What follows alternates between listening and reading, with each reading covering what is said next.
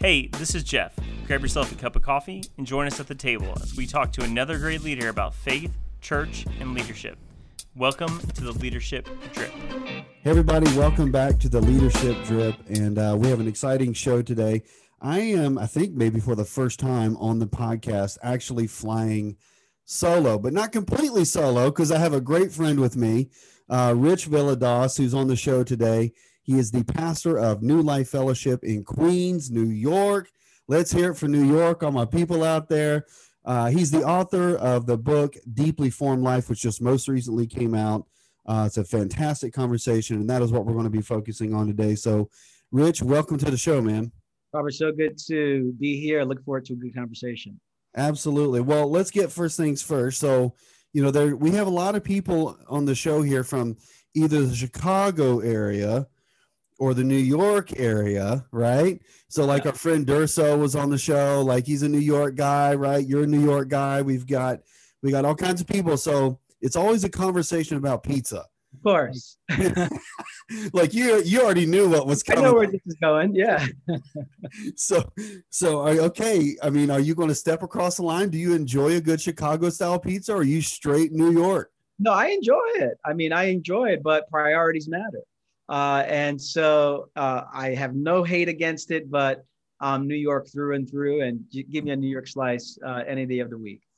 Awesome, awesome. Okay, so that, now I've got to ask, uh, what who what's your favorite pizza in New York? Because I mean, I've got I've got to come back to New York at some point. It's been a while since I've been in the city, and I need I need a good New York pizza. Yeah, so many places uh, in Queens.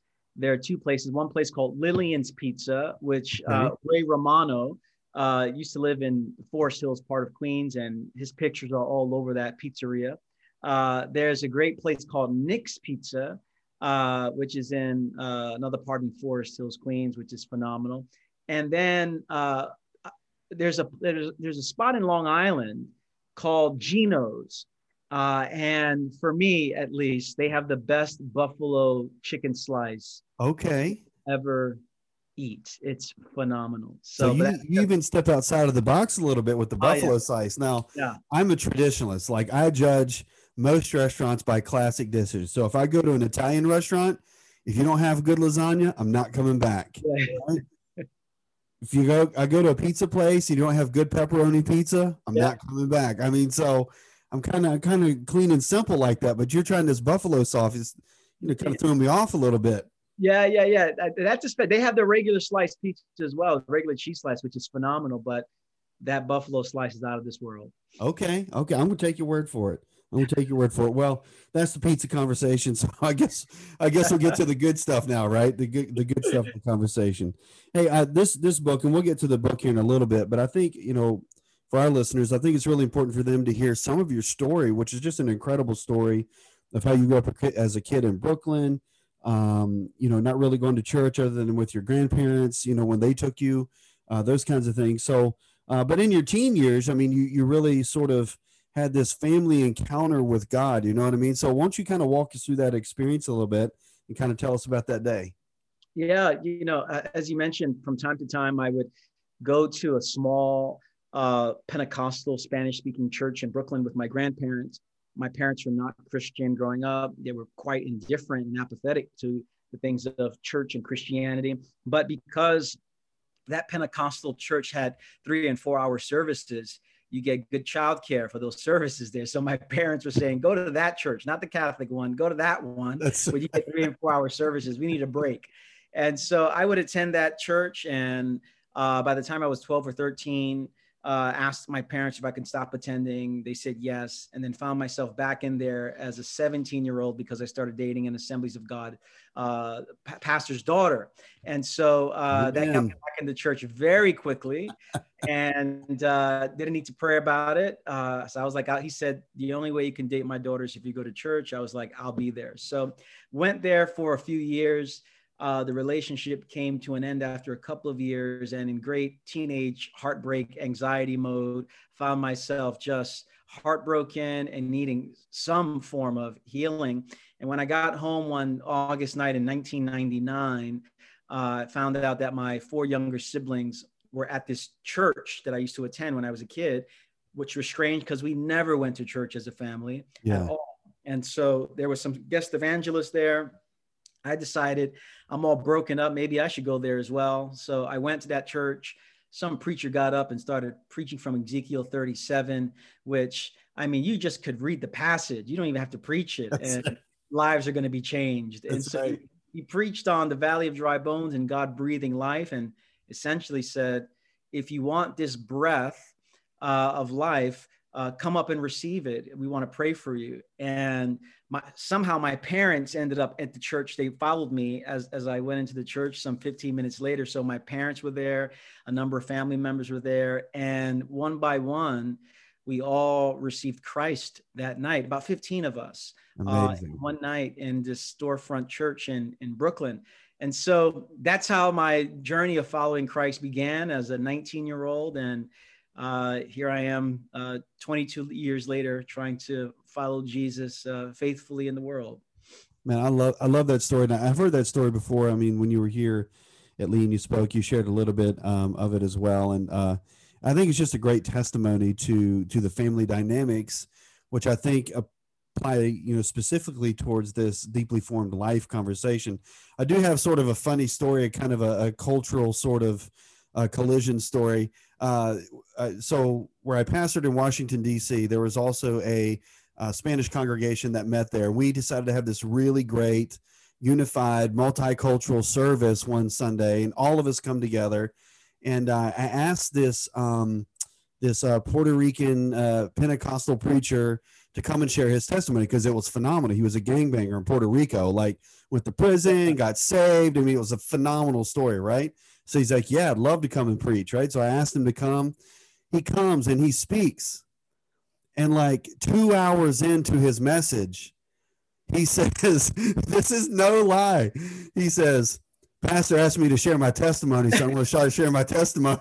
I was like, all of us poor, you know, starving white people you know, in the congregation were just like, but but it was amazing. It, it truly Yeah. was an amazing service, and I loved it. It was, incredible. You, you know, when we talk here, I mean, I'm Puerto Rican as well. You know, that 30 minutes, that's the preface to the prayer. You're, so uh, Hey, I get it.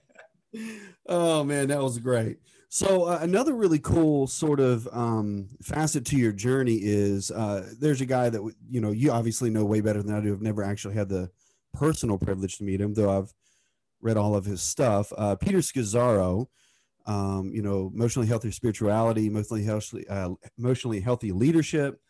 Um, just an incredible writer, incredible thinker, uh, incredible theologian, incredible pastor. Um, obviously, he's played a significant role in your life and your development because you actually uh, succeeded him as pastor at his church. So, a lot of things that we talk about on the show is the importance of this mentoring relationship, both the traditional sort of models conversations from the top down, but we also talk a lot about the reverse mentoring where we where we are mentored from the bottom up, younger people mentoring us. So, I would love to kind of hear a little bit more about uh, your and Pete's uh, kind of relationship, how that evolved, and and how you uh, succeeded him in ministry. Yeah, you know, when I got to New Life uh, 12 years ago, I was, you know, 20, 28 years old, and um, I didn't have I didn't have a clue that he was going to be in a succession process. So I went to New Life just to be on the preaching team to oversee small group ministry. And about two years after getting there, um, he let me know, "Hey, I'm in a succession plan." I'm like, "I came here because of you." And he's saying, "I'm about to step out of this senior pastor position. Would you like to go through a process with us?" And so the first thing I learned from him is how deliberate and thorough and um, and contemplative and prudent his leadership was, thinking ahead, uh, you know, considering all the various factors and variables that go into big leadership decisions, not rushing through. And so that's the first thing that I learned from him as a 28 year old that there was a four year thorough process of succession and transition. And it was in that time where I started working very closely with him. Uh, I was leading behind the scenes staff meetings and starting to preach more uh, and learned from him the probably the greatest leadership lesson beyond just his own integrity and his own character was uh, yeah, the importance of holding on to particular values and leading from values, mm-hmm. not expediency, uh, not efficiency, uh, not for the sake of just results, uh, but we're going to be driven by a particular set of values informed by the gospel and contextualized in our space in Queens. Uh, and it was in that place where those few years where I got to see up close uh, the challenges of leadership.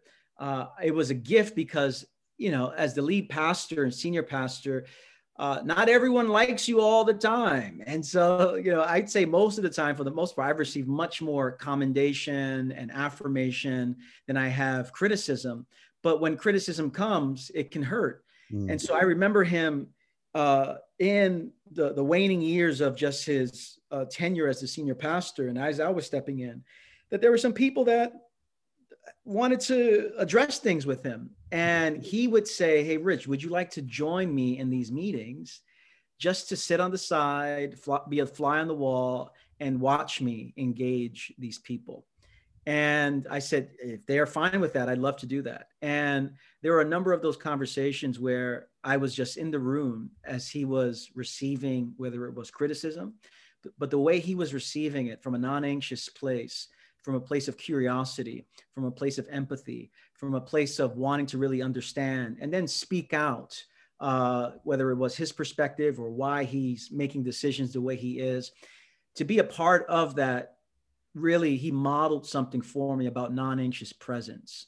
And that leadership requires a non anxious presence, especially in a world that's marked by deep polarization and conflicts and disagreements. So uh, be, beyond just that lesson there, there's so many other lessons I'm happy to go into with Pete, but the importance of le- letting our values lead us, the importance of non-anxious presence, the importance of being prudent and thinking things through and considering the, the various uh, ways that uh, or possibilities of various decisions. Uh, I've tried to take that with me as I've been the lead pastor of New Life over the past eight years. Yeah, I, and I think those are such key. I mean, each one of those are probably books or dissertations in and of their own right. Of course, I mean, so, and I think, um, you know, certainly you have been around enough circles and understand enough and have seen enough to know that um, succession plans are not necessarily um, the forte of good church leadership, right? It's not something that I think we have done uh, very well, and I think I don't think that's out of some kind of egotistically driven sort of, you know, mode or dark place in the heart all the time. Maybe certainly some cases it is, but I think it's just a lack of understanding and knowledge of how to do that well.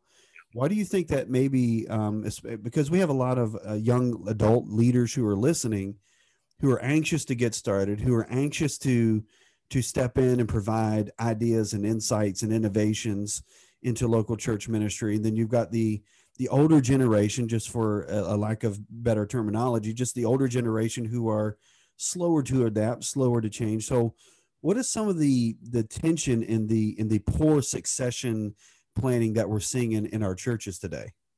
I, I think at the core of it, and what we experienced at New Life is number one, a, a team based approach to ministry and leadership.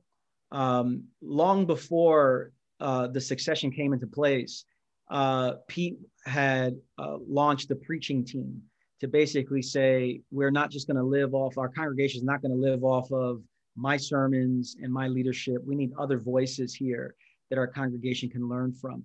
And so uh, he opened that up.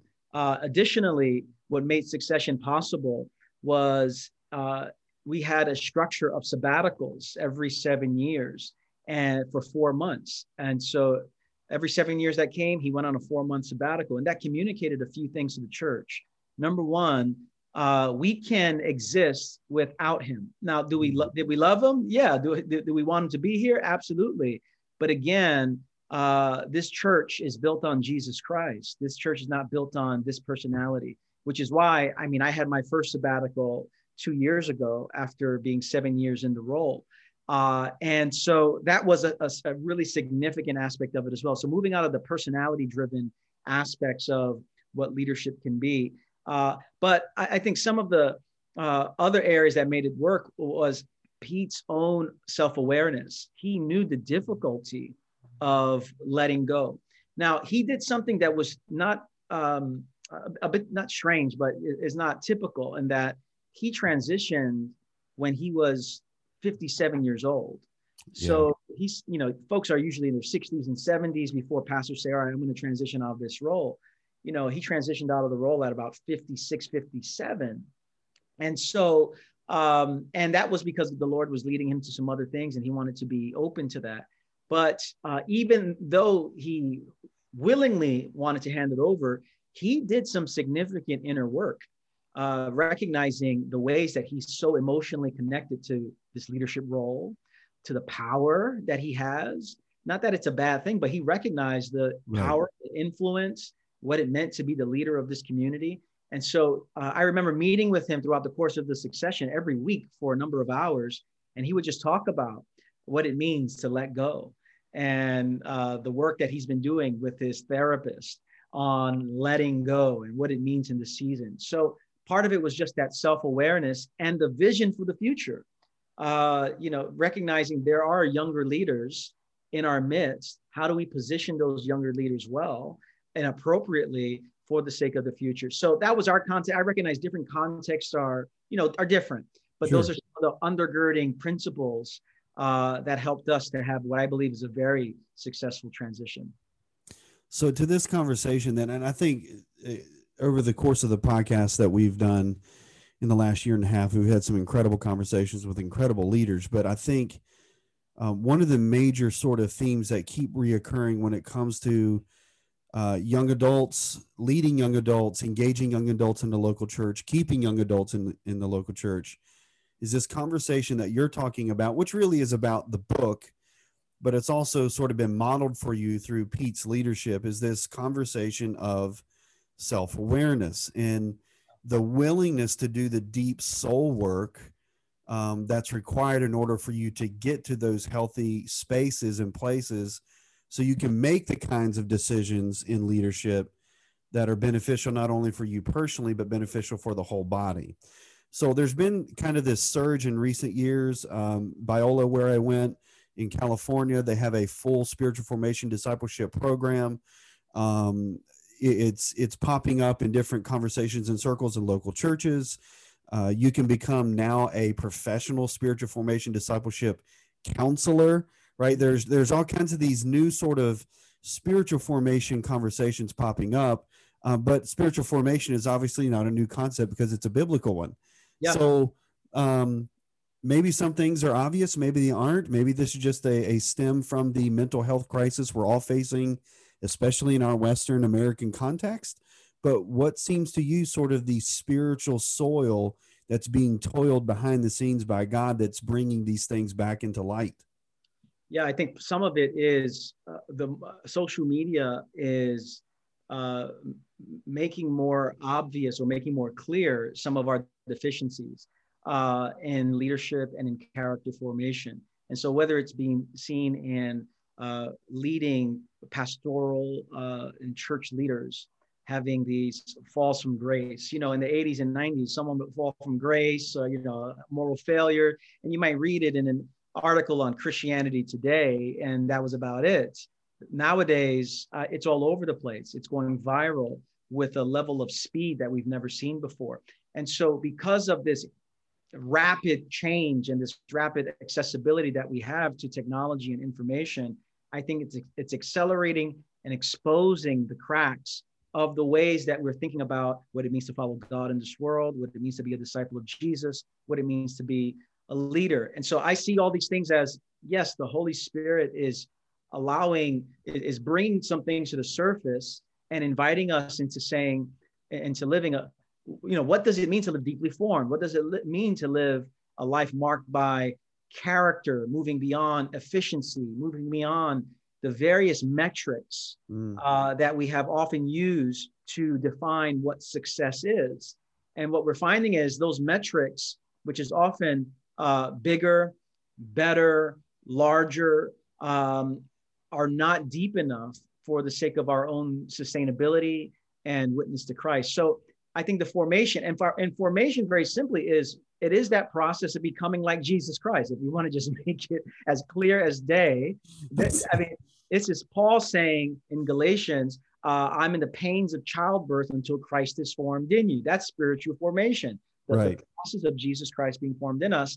But it's it's so easy to miss that emphasis in leadership and in pastoring and you know the, the work that we give ourselves to it's an interesting and and I think all of us are somewhat exhausted not only with the pandemic itself but with conversations about the pandemic. But the longer this kind of extends and I know uh, New York probably maybe even more than any other state in the country uh, really suffered a heavy kind of toll as a result of the pandemic which really obviously shifted things for you local church ministry wise because at the end of the day you're a pastor right? You're in charge of a flock a congregation and and this is this is uh, what you do primarily. And so um, these conversations about the pandemic though and we recently had um, uh, Sharon Hodde Miller on and she talked a lot about how they planted a church in the pandemic which is basically a church made of small groups right? It's that's kind of the formation of the local church. So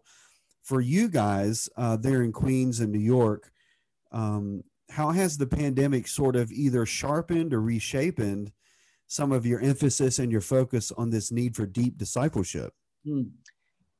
Yeah, initially, you know, we we had some things in place like live stream before the pandemic uh, began, and so on some level, it was a pretty seamless transition for us to say, okay, Sundays are going to be very different now, um, and so that's been the biggest challenge for us has been probably on what's happening on Sundays, yeah. keeping a level of engagement, keeping a level of participation, a sense that we're in this together, especially when we're watching from our living rooms or our bedrooms or from the kitchen or from, uh, you know, park outside in, in, in, the street, whatever it is. Uh, so that's been one of the biggest points of challenge and my greatest source of anxiety as a pastor, because I don't, Sunday was a space to have little check-ins. I, I see someone walking in the lobby before they head out. I'm able to say, "Hey, are you still looking for a job? Hey, how's your daughter doing? Hey, you know, are you are you feeling better?"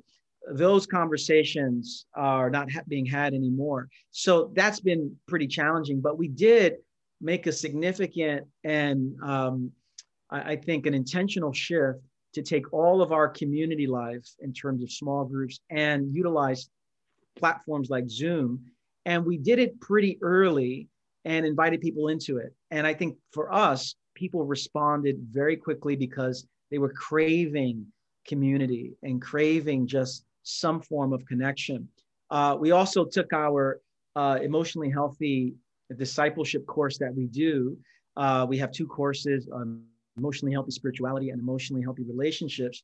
And we decided just to put it all on Zoom as well. And what we've discovered is because at the end of the day, when you finish the church meeting, you're, a- you're able just to roll into bed and, and go to sleep. And what we've discovered is we've had the, the best amount of attendance and engagement that we've ever had in any of these courses. And so we we made some shifts pretty early. Now, is it ideal? No. Uh, you know, the, the challenge of Zoom and all that is you can't have these polycentric conversations happening simultaneously it's often you know you better mute yourself and let somebody else talk. Uh, and so we miss that. At the same time there is a lot of formation and uh, and discipleship that can happen on these platforms. And so for us is it ideal? Definitely not. Uh, but i do sense the spirit leading us to continue to deepen this hybridity of ministry in this particular you know cultural moment that we find ourselves in that's yeah, and that's really good. And I think I think those some of those conversations are just continuing echoes as well. Now, from a leadership perspective, I'm, I'm also very curious, um, you know, about uh, staff and volunteer engagement and things like that. Because as a leader, I'm going to be be a, a bit transparent here. My personality is. Um, the pandemic has, has been difficult for me because I'm a very social person. Yeah right? And so so i have found myself literally emotionally all over the map. Like there are days where i'm like deep into god and i'm journaling and i'm writing and i'm praying and i'm reading. And then there are days that i'm like i don't want to get out of bed. You know yeah. i'm wearing crocs and socks for three straight days. I mean it's it's it's a disaster right? So so how have you from a leadership perspective been able to keep yourself personally and your teams kind of motivated and engaged and and um, you know really kind of healthily processing the the changes. You know part of part of what we've done i think and this comes out of the culture that i stepped into that pete had began begun to plant and cultivate and my job has been to water that particular culture. Because at the beginning of the pandemic in march there was a lot of talk of we can still push forward we can sp- still be the church we can still take that mountain and in our context what we were hearing i think from what we learned in you know through pete and just the kind of monastic approach that we wanted to take at new life is actually we probably need to slow down. Actually we probably mm-hmm. need to give ourselves a lot of grace. Actually we probably need to not take that mountain and actually take a nap.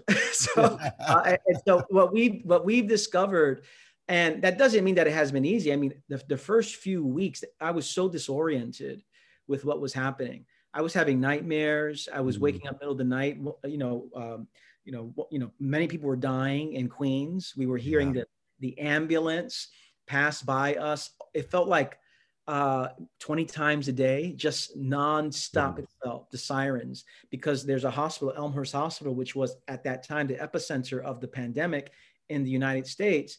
That's a mile and a half from where we live. Uh, and so we were hearing it nonstop. I was having uh, nightmares and such. And in, in that, I didn't have the margin to say, let's take the next mountain.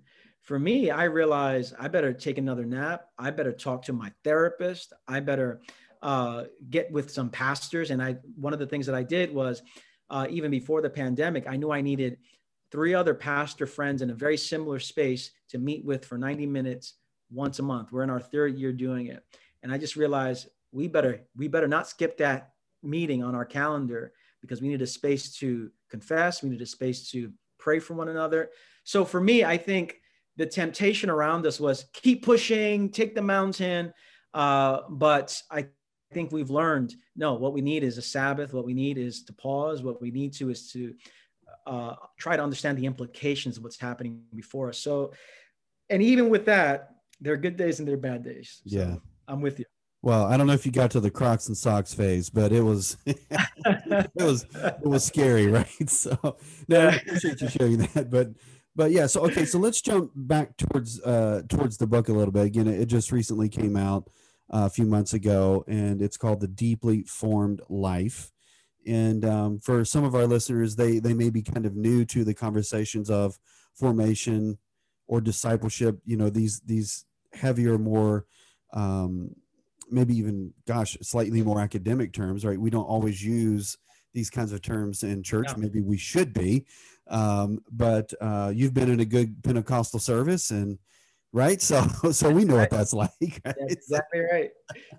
but anyway, so let's talk about deeply formed life. Kind of kind of give us sort of the the uh what God birthed in you that burden and sort of how it evolved and and where where it is now.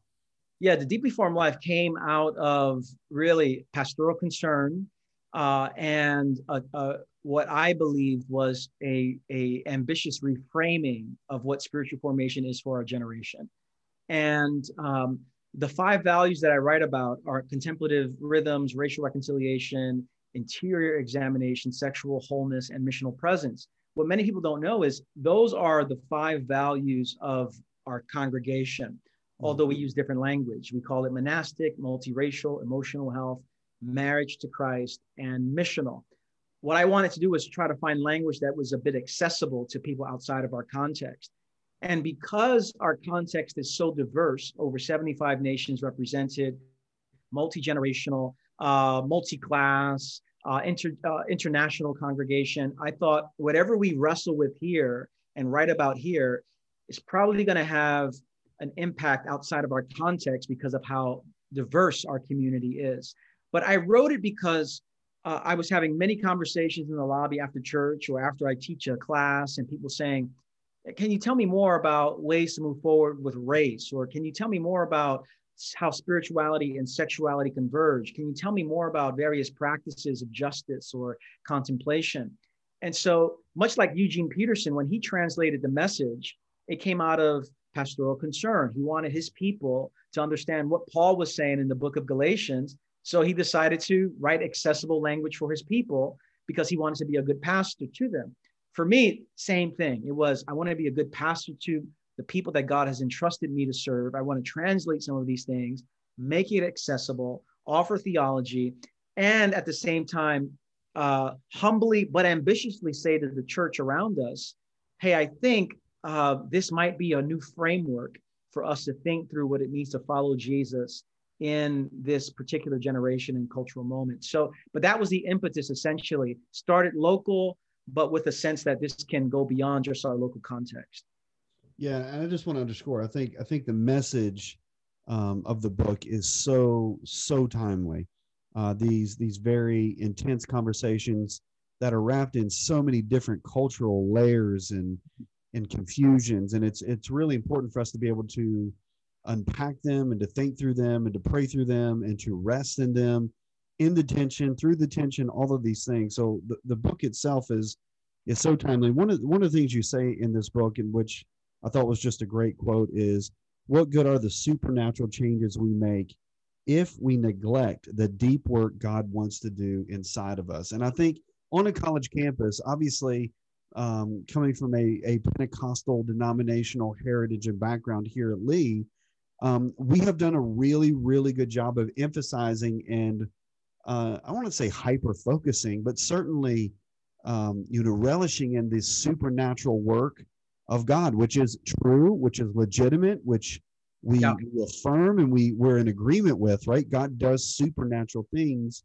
but we have, as Pentecostals, and maybe you can speak to this a little bit more, not necessarily done the greatest job at the deep stuff yeah like the those kinds of things so um, i love the quote so maybe maybe you can just unpack that for a second. Yeah when i think about formation discipleship following jesus in this world i've been impacted by multiple streams and traditions of christian faith. Right. I think every stream has their their gift and they have their gap their gift and their shadow side.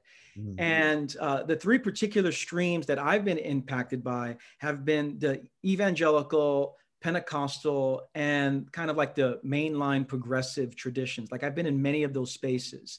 And I have found that in the evangelical tradition, the emphasis is often on right thinking. In the Pentecostal charismatic tradition, it's often the emphasis is on right experiences. Mm-hmm. And in the progressive kind of mainline tradition, it's often right action, right justice in the world, and all that. And what I was thinking as I was wrestling with the ways that I've been formed and shaped, what, what are the gifts that all these tradi- traditions offer? And then what are the gaps that they have as well? And which each, with each of these traditions, the major gap or a major gap has been this lack of interiority, mm. this, this lack of integration, this lack of integrity. And by integrity, what I mean is not living something perfectly, but wrestling with something faithfully.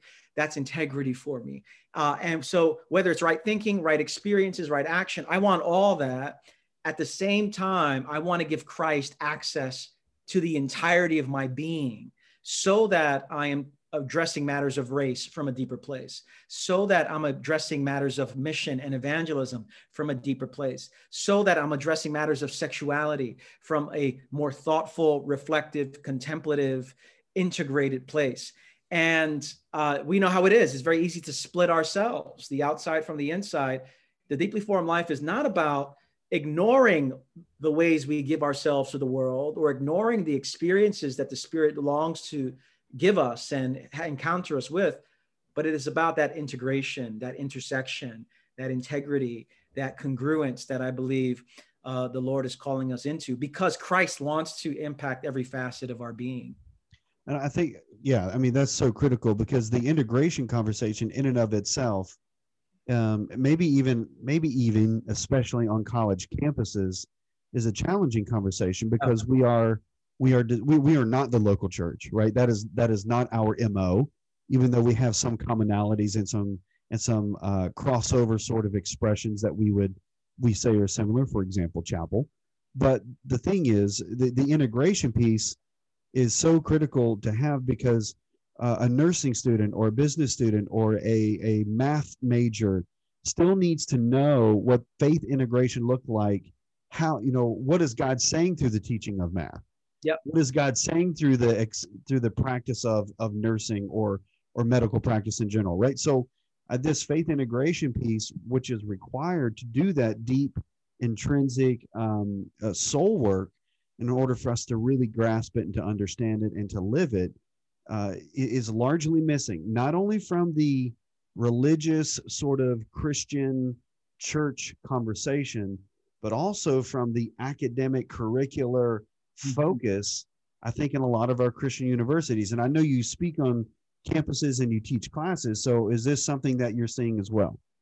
You know, absolutely. And I think the invitation that Jesus gives us is one that is not just uh, people hear deeply formed life and they think uh, navel gazing. They think, all right, he's going to be stuck within, you know, I'm going to be trapped within myself and absor- self absorbed myself. Mm-hmm.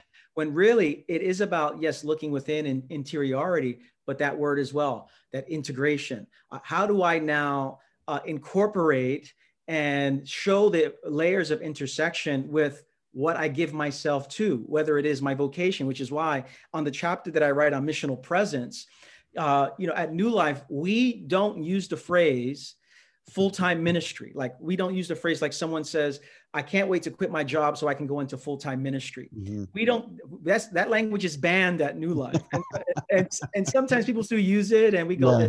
right. Or, or, but in our context, everyone is in full-time ministry, right. whether you're a barber, whether you're a nurse, whether you're a, a, a firefighter, police officer, everyone is in full-time ministry uh, in service to Jesus and to the world around them. And it is that intersection that there is no secular sacred divide, that Christ is Lord over everything and invites us uh, to submit all of our lives and offer the work of our hands, the, the, the attitude of our hearts to Him. And I've noticed that compartmentalization. Really, it's it's a formational compartmentalization mm-hmm. that impacts whether the campus or the church. That I'm trying to resist to say, no, it all belongs to God, it all belongs to Jesus. Uh, there is no secular spiritual divide in the ways that we typically understand that. Yeah. Um, you also quote um, one of my favorite theologians, N.T. Wright, um, in your book, and uh, I, I, think this this particular quote is is fantastic, uh, where he says, "It is only when we slow down our lives that we actually catch up with God." Love that and uh, this college campus that we're on and, and what the pressures are that these students are facing. I mean, I cannot tell you how many students I have come into my office. There, there are two major counseling conversations I have. The first one is typically some sort of sexual identity or sexual confusion kind of conversation on the regular, right? That's that's a that's a big one. Um, the second one is a vocational discipleship conversation um, about what does it mean to be called? How am I called? Am I called? Can I honor God by being a healthcare administration worker? Is mm-hmm. that ministry? I mean, these kind of these vocational conversations. And I love uh, what N.T. Wright says, which you obviously quote, is that when we actually slow down, we we actually catch up with what God is doing. And I think this this conversation of uh, flourishing maybe even in the midst of exile, which is a lot of the the stuff that I'm reading from N.T. Wright right now is on exile. But this flourishing, this repentance, this redemption, this restoration that comes from slowing down, um, I think yeah. that's such an important conversation to have, especially on a college campus. The, the pace that we live, whether on the campus or in the city, is unrelenting.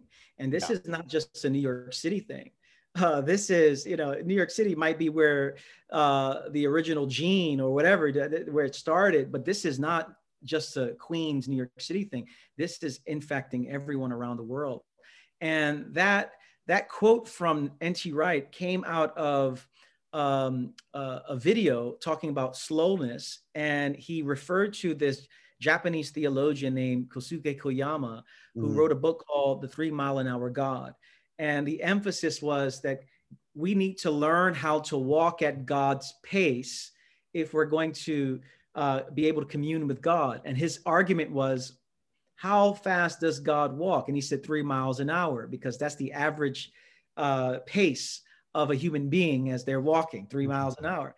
And so um, he said that's the pace that God. And so so Wright picks up on that and says, well, we better slow down if we want to catch up to God. Good paradoxical thinking there. Uh, but I think he's right. Uh, it is only when we're able to do that work of slowing down our outer pace so that we can pay attention to our inner space and how the Holy Spirit is looking to speak to us and have us discern. I, I, I don't know how we're going to live wise, uh, spirit filled, uh, prudent lives without that level of slowing down. We see it in Jesus, we see it throughout the scriptures of space is needed for solitude and silence and prayerfulness. We cannot afford to pray as we're going from one class to the next. We can't afford to pray as we're walking to work. Uh, our souls are desperately need unhurried, uh, unfrenzied space to commune with God. And so that's the essence of what Wright is saying. If we're going to catch up to God, we need to learn to slow down. And it is a crucifixion to do it because I'm thinking, look at everything I'm not getting done. Look at everything that's on my to do list. Uh, and so it is a crucifixion. Uh, but on the other side of that crucifixion of slowing down, I do believe there's resurrection waiting for us uh, because the life of God can be infused in us in an unhurried, unfrenzied space. I think it's an interesting, interesting sort of perspective to take because whether it's the uh, the tyranny of the urgent or a lie from the enemy himself, whatever your mm-hmm. particular mm-hmm. uh, way you want to blame it, blame it. Uh, the fear is the fear, which that ought to be your first indicator right there that you're on the wrong path, right? The fear is if we don't address quickly, or if we don't speak loudly now, or if we don't engage, you know, uh, and I think maybe this even played out very, very well from our uh, in negative components, certainly, but in the in this previous election and yeah. many of the the dynamics that that were associated with that, right? but I think the the fear is if we don't take charge, then we lose ground. But in actuality, when we're talking in the kingdom and we're talking about in the spiritual economy of things, it's in the slowing down that we actually make greater strides, have greater impact, um, do greater things for Jesus. Thus, Ezekiel chapter 37 is what you were talking about earlier. Yeah. Um, you know, uh, Jeremiah chapter 29, not just verse 11, right. all the other stuff that goes into Jeremiah 29, right? all of those things as well. And so um, the slowing down piece, then, how do we do that um, against the grain of culture that just demands that we mm. speak or die?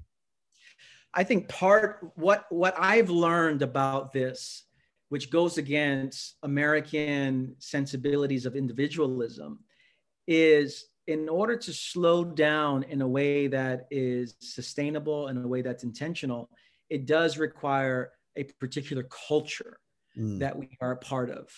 Uh, now, any, now, anyone could just take it on themselves and say, I'm going to slow down. I'm going to spend a little more time in prayer, a little more time journaling, a little more time reflecting on the decisions I'm making, analyzing the particular conundrum of this social, political situation we find ourselves in. Uh, and they, can, they might make progress. But I've discovered, especially being part of a local church, that what enables this slowing down is that I'm part of a larger body in which we are holding one another accountable. Uh, so, for example, every Wednesday, every third Wednesday of the month, we have a pastoral day alone with God. I'll just talk from our pastoral perspective. Um, now, this was put in uh, before I became the lead pastor. I continued it so that every every third Wednesday, uh, especially pre-pandemic, don't come into the church office. There are no meetings. Your task alone as a pastor is to spend eight hours at a park, at a beach, at a coffee shop, praying, reading, reflecting, uh, and then the last couple of hours just planning for the you know for the following month and such. Do you know it is so much easier to come into the office uh, and send out emails than to do that? Because after two hours people are thinking all right i prayed all right what else is there to do? You know? And what we said is no stick with it do yeah. not send out emails do not work on a sermon uh, this is your time to slow down to be with god now i'm the one who has really continued to deepen this value and yet when that third wednesday comes i'm very tempted to go without it now I'm the one who's like the, the cheerleader of it. Hey guys, we got to do it. But I'm uh, uh, in, in, you know, regularly tempted to go without it. But because I know we're doing it as a community, because I know we're, this is the kind of culture we've established, I need that surrounding culture and that surrounding community to help me to say yes to those particular rhythms. And so, yes, I mean, uh, by all means, if someone has the discipline, I mean, I think you should do it. But I think the larger aspect, we need entire churches and communities and cultures which normalize slowing down, which normalizes this kind of contemplative rhythms. Uh, because apart from that, the world is just too seductive in its pace mm. and in its values uh, for us. Uh, and so we, we just need a larger community. This is what the monastic community has learned over the many centuries that to be a monk is not just to be have a, a life with God alone. We need to be, be part of a larger community that's holding on to these rhythms and keeping us grounded together. Wow, that's amazing. Uh, folks, the, the book is called The Deeply Formed Life. And Rich, bro, I wish we had like three hours just to unpack some of this stuff. It's such it's such good conversation and such good material. Um, but it's been a joy to have you on the show. And man, I do hope we could see you back here on campus at yeah. Lee University at some point. I know we would love to have you, but um, uh, thank you again so much. And as we love to say here, uh, oh wait, I almost forgot the lead, the last question like Jeff would have annihilated me. This is embarrassing. Hey, we got one more question. We got one more question. Okay, it's a question we ask everybody on the show, and I almost forgot it. So here's the question: What is one lesson you learned in college that took place outside of the classroom? One lesson that I learned in college that took place outside of the classroom. Oh, that's. Uh, I'll, I'll try to. I'll I'll try to capture this in a nutshell. Um, I, I learned that God speaks uh, in, uh, in very clear ways in this moment in college that people are listening to. Uh, when I was 21, 22 years old, I was in a leadership and administration class, and we were talking about styles of leadership. Mm-hmm. And I never forgot where I was sitting when the professor said, one style of leadership is taking what someone has kind of established and building on it and creating larger systems and helping to flourish. And the image was Paul planted, Apollos watered. So it was like that Apollos watered thing. God spoke to me so deep in my soul. I saw that's who I am. While all my other friends were planting churches, I knew I'm not called to plant the church. Mm. This is who I am. And so I learned that lesson about myself. And it was until that moment came when I was asked to uh, take over for Pete at New Life Fellowship Church that I never forgot how God speaks to us at that age. And so, for those listening who are in college, the Lord gives dreams and visions. Yeah. The Lord speaks prophetically. And I think there's some things that are, uh, you know, some of it can be attributed to our own hubris and ego, like Joseph and his naivete in the book of Genesis, where, you know, I'm, all you are going to bow at me. And it was like, brother, that wasn't the right time to say that. Uh, and and some of that is in us but at the same time the lord speaks as well and gives us dreams and visions. And so i learned uh, hold on to those words that the lord speaks because you're going to need them at some other point in your life. That's awesome. Hey now i can officially end the show. This is what happens when you leave me by myself. Like my add goes off the charts and i forget things so it's all good. Rich man again it's been a joy to have you on the show and uh, as we do say here at the leadership drip bro you've always got a seat at the table thank you so much i really appreciate it Hey, friends, thanks for listening to this episode of the Leadership Drip. We loved having you at the table for this conversation. Would you do us a favor and comment, rate, subscribe, and share on your social media? That way we can get this content to other great leaders. And stay connected with us on Instagram at the Leadership Drip and on Twitter at Leadership Drip. And remember, you have a seat at the table.